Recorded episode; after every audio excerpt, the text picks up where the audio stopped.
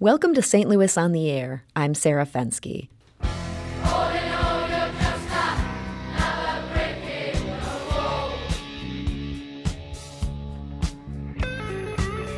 Nejla Yatkin grew up in Berlin in the 1980s. That meant living in a divided city. As a child, she remembers thinking that East Berlin, on the other side of that wall, seemed drained of all color. And then on November 9th, 1989, East Berliners rushed the wall. The guards who'd previously shot people trying to escape stood down. The wall fell, and both Berlin and the world rejoiced. Yatkin was 17 years old. Her memories of that wall and the Cold War that divided East and West informed a dance production she called Wall Stories. With a soundtrack featuring both Bach and Pink Floyd, it premiered in 2009. That was just in time to celebrate the 20th anniversary of the wall's fall. And believe it or not, we're now at the 30th anniversary. The show is being performed this week by St. Louis's Modern American Dance Company, better known as MADCO.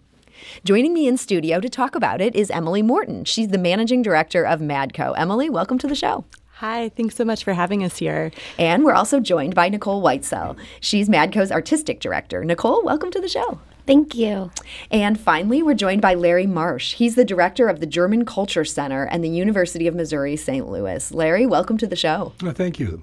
What sticks in your memory when you think of the fall of the Berlin Wall 30 years ago? What should we take away from that history? Give us a call at 314 382 8255. That's 382 TALK. Or you can send us a tweet at STL on air or email us at talk at stlpublicradio.org.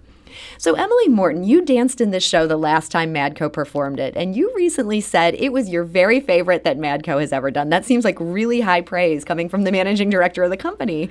Uh, what is it that you like about this show so much? So, actually, I have never danced in it before, but Nicole Whitesell has as the artistic director. And the first time that I saw this show, it was my first year with the company. Uh, that time I was an intern. I was not in this position at all. And I was not alive when the Berlin Wall fell. Uh, my entire memory or understanding of what the Berlin Wall was and what it meant to people came from a textbook, you know, or it came from a movie or it came from music like Pink Floyd's The Wall. Uh, and it just really stuck in my brain all the the emotions that the Madco dancers were bringing to the stage and retelling these stories that come through in the sound score of people who lived with the wall, during the wall, right after it fell. And and the stories come from both sides. It comes from this place of feeling conflict and only ever knowing life with the wall there. And then when it fell, the fear of what does that mean and how are things going to change uh, the feeling of not being able to be with family. And I think these emotions are things that everyone can relate to on some level. And it made wall stories for me really tangible and one of the most enjoyable things that I have ever seen. And it was my introduction to the company. Uh, so that it, has some really special resonance for you. Absolutely, yeah. But I think Nicole can really talk to her feeling as a performer and a dancer. Yeah, I think that for me as a dancer, this was one of the first experiences that I had of trying to convey someone else's story. And obviously, through dance, I've always, you're always portraying some sort of emotion or something to the audience. But this was, felt really important and really special to try to take in someone else's words, their actual experiences and their story, and make sure that I was giving the correct feeling and emotions and impact that that really had on them and conveying that to the audience and just trying to listen to Nejla when she was teaching us and uh, setting the piece on us and listening to how she talked and how her inflection changed and what she was talking about and just trying to hang on to every word she was saying. And I remember I didn't portray her story when I was dancing and I danced somebody else's story, but I remember just taking that that interview home and just listening to it and trying to really embody what they were saying and how they were saying it because I thought it was really important to give that, I don't know, I think, and something we just came here straight from rehearsal, mm-hmm. and something that our rehearsal director said, and Nicole reiterated when we were there today, is that when Nejla came to visit the first time, she really said, you know, dance is not a universal language, but emotions are. And I feel like as dancers, a lot of times we think that dance is a universal language, but not everybody feels like they understand it or feel as though they belong in dance. Sometimes it can be very abstract. Um, but because of that abstraction, I think there's a lot of play in it and there's a lot of possibilities. And this work and what Nejla really touches in is those those human connections and those human feelings that everyone has experienced in some way. And that's what makes it really special. And Nicole, you've described sort of portraying an individual person. Was this based on someone that, that she knew back when she was living in Berlin? So, uh, throughout the piece, there are a series of interviews from different people. And so, some people that are being interviewed have lived before the wall went up and then have lived now with the wall. Uh, one of the stories, the girl had never lived without the wall ever since she was born. It was there, and then it came down, and her listening to the memories of her grandparents telling her that you know this wall hasn't always been here and knowing that she didn't get to meet some of her family members until she was six years old or something because, because they were on the because other they side. were on the other side of the wall. And so um, different people's stories are in there. And so i was portraying the girl who had never experienced life hmm. without the wall. And so again it was like you know is there is there a fear? Is this really protecting me? But then at the same time like i'm glad it's not there that we have this freedom. But just trying to figure out what life is going to be like. Sort without, of a surprisingly mixed yeah, feeling for that particular ab- person. Absolutely. That's so interesting. Now, Larry Marsh, you visited uh, Germany many times over the years, but I know you were in East Berlin in particular in the 1980s. What was it like on the other side of the wall, the part that was closed off? Well, I fear it was even earlier than the 80s. I actually was in. Uh, Berlin the first time in 1963, just a few months after Kennedy had uh, made his Ich bin ein Berliner speech. And uh, so I saw it very early on as a student uh, in Germany. And so, what was it like?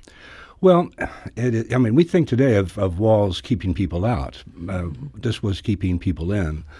And um, it was one of the things that I'm most interested in is that our students today, and we will have about 800 students attending performances um, before the evening performances, is that they gain a greater understanding of what uh, authoritarian and totalitarian systems are because I'm a, I fear really we have forgotten this. Mm-hmm. And so not only will we be learning something about the wall, uh, and about the uh, the situation of life in the East, but also at the same time, in the lobby, we're going to have a display that is called Long Live Freedom, which is about Nazi youthful resistance to Nazi Germany. Mm-hmm. And so, understanding what happens in democratic societies when people desert the middle is something very, very important. Mm-hmm. And uh, for students who aren't familiar with this history, in terms of the day-to-day life of what like was life was like in East Germany, what might be the biggest surprise to them? Do you think for students who really don't understand this is this is how the communist world functioned at that point? Well, it's ironic in this age in which we none of us seem to have privacy but the lack of privacy uh, in that in those times in the East uh, was just astonishing. What you read, what you saw. Uh, there was always someone in your apartment complex whose job was to keep track of who came. So if you you just simply went to a house, then somebody was going to know that. Teachers checked up on students. Uh, there were various ways they could kind of catch people really who had been watching West German television. The clock on that show was different than on the uh, East German side, and they would ask the art teacher would ask kids to draw, and um, so that's yeah, that's, that's, that's terrifying. Yeah. And that's something that, as you say, I think young people today, they, they really don't know about that. Now, Larry mentioned this photo gallery that's going to be in the lobby, but tell us a bit um, what does the set look like of this show? Um, there's not really a set. There's a wall that is built, um, and the dancers do uh, use the wall. They jump on and off the wall. They lean on the wall. They use it for support. And is it and meant to look like the Berlin Wall, or it's just standing in as a generic wall? No, it's just standing in as a generic wall. But throughout the performance, there are projections on the on the wall, and so Um, the moment that I remember the most is right before the section of In the Flesh starts. It's like the third section in the piece. Um, and there's a projection, but it's covered up, and you can tell that it's covered up. And Nejla was talking about it being of it. It's the projection of the young boy that was shot and killed on the wall and left there to be used as an example of what would happen if you tried to get to the other side. And Larry Marsh, that is 100% a true story. Well, this... it is. In fact, uh, just a few months really before I was there, this young man, his name was Peter Fechter. And this was, in, it was on television. You, people actually were able to watch this. He managed to get across that middle death zone then got caught in the barbed wire. In those days, the wall was really only about seven or eight feet tall, and he lay there on the wall, uh, wounded, mortally wounded. People from the west tried to get to him, but the wall was built back about 10 yards from the actual border and so they were not able to get to him. He lay there for several hours, died, and then even in death was carried back into the east. And this people were watching this on television. This was live on television. Oh my goodness! I mean, that's so that's some. This is a pretty serious show.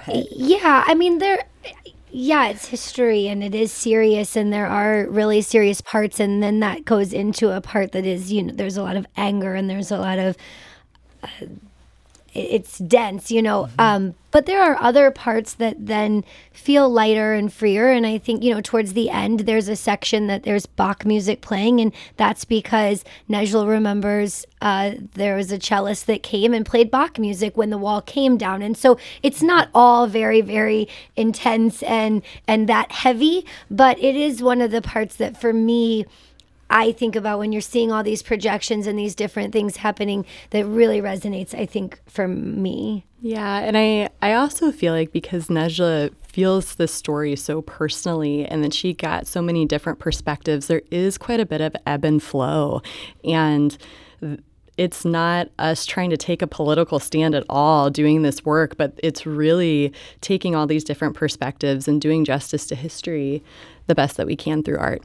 That's Emily Morton. She's managing director of MADCO, which is St. Louis's modern American dance company. We're also talking to Nicole Whitesell, who's the artistic director of the company, and we're talking to Larry Marsh, who's the director of the German Culture Center at the University of Missouri St. Louis. And we're talking about Wall Stories, which um, is back in St. Louis this weekend. Now, you guys are talking about Nejla. She was actually here in St. Louis again to work with the company on this show.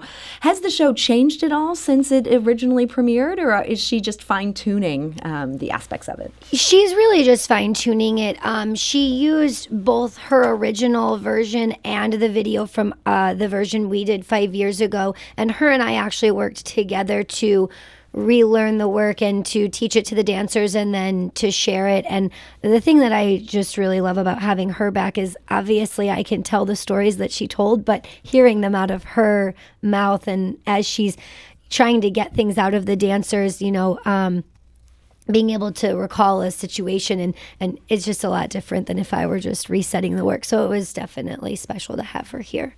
And you had mentioned that Bach is part of the soundtrack um, because she remembered them playing that there at the gates, um, but also Pink Floyd, as as we mm-hmm. played earlier in the show.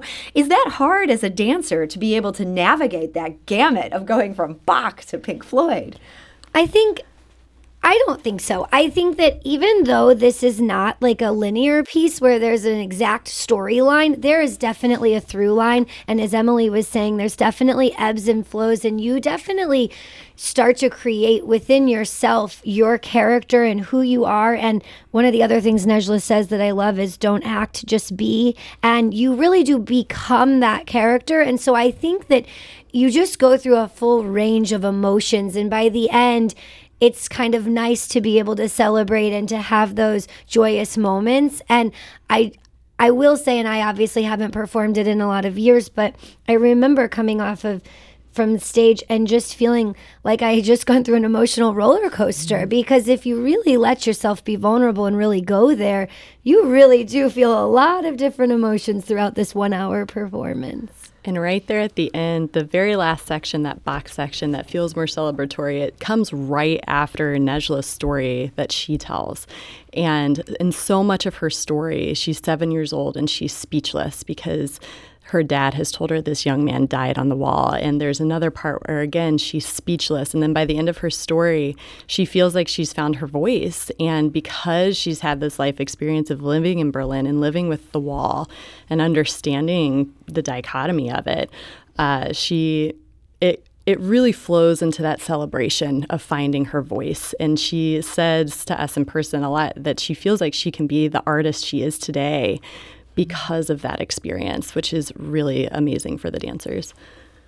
And the and the ending of that dance performance is not unlike what I think almost anyone who traveled, any Westerner who traveled into East Berlin, and as I said, I did that many times. They're at Checkpoint Charlie, and you walk through, and you finally stepped out across that line, and you were back in the West and back in uh, democratic free society. It was a very, very powerful emotional feeling every time that I did that. Hmm. A feeling of relief? A feeling of relief, a feeling of uh, gratitude, I think, mm-hmm. uh, uh and a, a better understanding of what it's like to be free. Mm-hmm. Mm-hmm. Now, you had mentioned earlier this photo gallery of Long Live Freedom, and this is more directly tied to acts of resistance against the Nazis.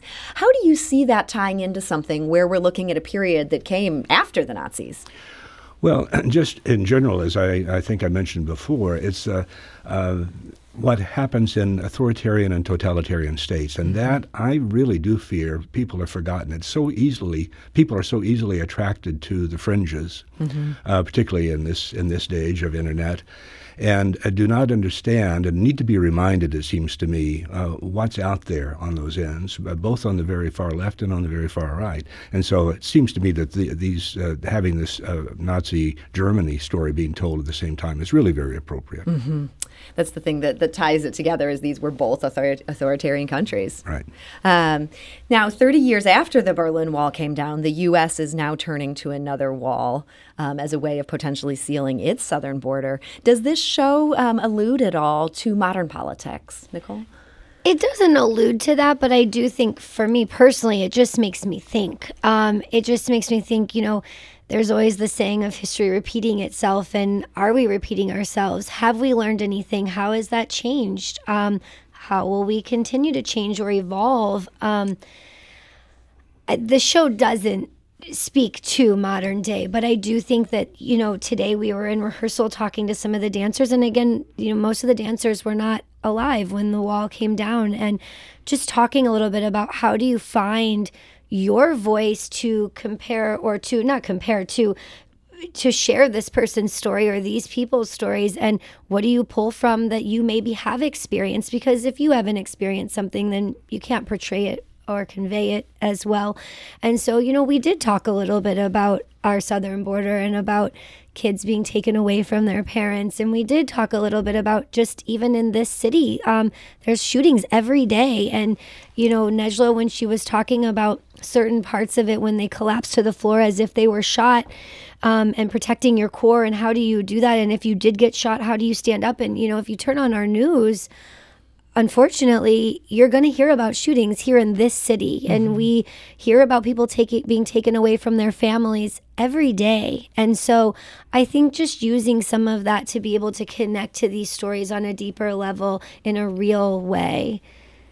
And I think that this uh, wall stories has a, what great art does, and that is that it can uh, there's a universality mm-hmm. and so these walls uh, keeping people in uh, this speaks to many different kinds of walls uh, they're, they're unspoken things i would say uh, Nejla herself for example is uh, was is a turkish mm-hmm. born german living in berlin and that and there are walls there. You know, mm-hmm. there are these uh, metaphoric walls, metaphoric walls, and there uh, throughout this performance, I think there are issues of family. For example, is one of those things I recall yes. from watching this five years ago. Uh, the walls that are there within families, for mm-hmm. example. So this mm-hmm. this really does it, it is not specific to time and place. No. Uh, actually, even though it is about the fall. Mm-hmm. You're absolutely correct. And I think that there are going to be opportunities for the audience to talk about that. The, the kids, the students that come and see it, there will be a good chunk of time, 20 to 30 minutes after they see the show, to have some Q&A with the dancers and with Larry and with us on stage. And there will be some time before the ticketed performances that people can have a moderated conversation so that we can spark ideas about that and bring that up and just see what people say.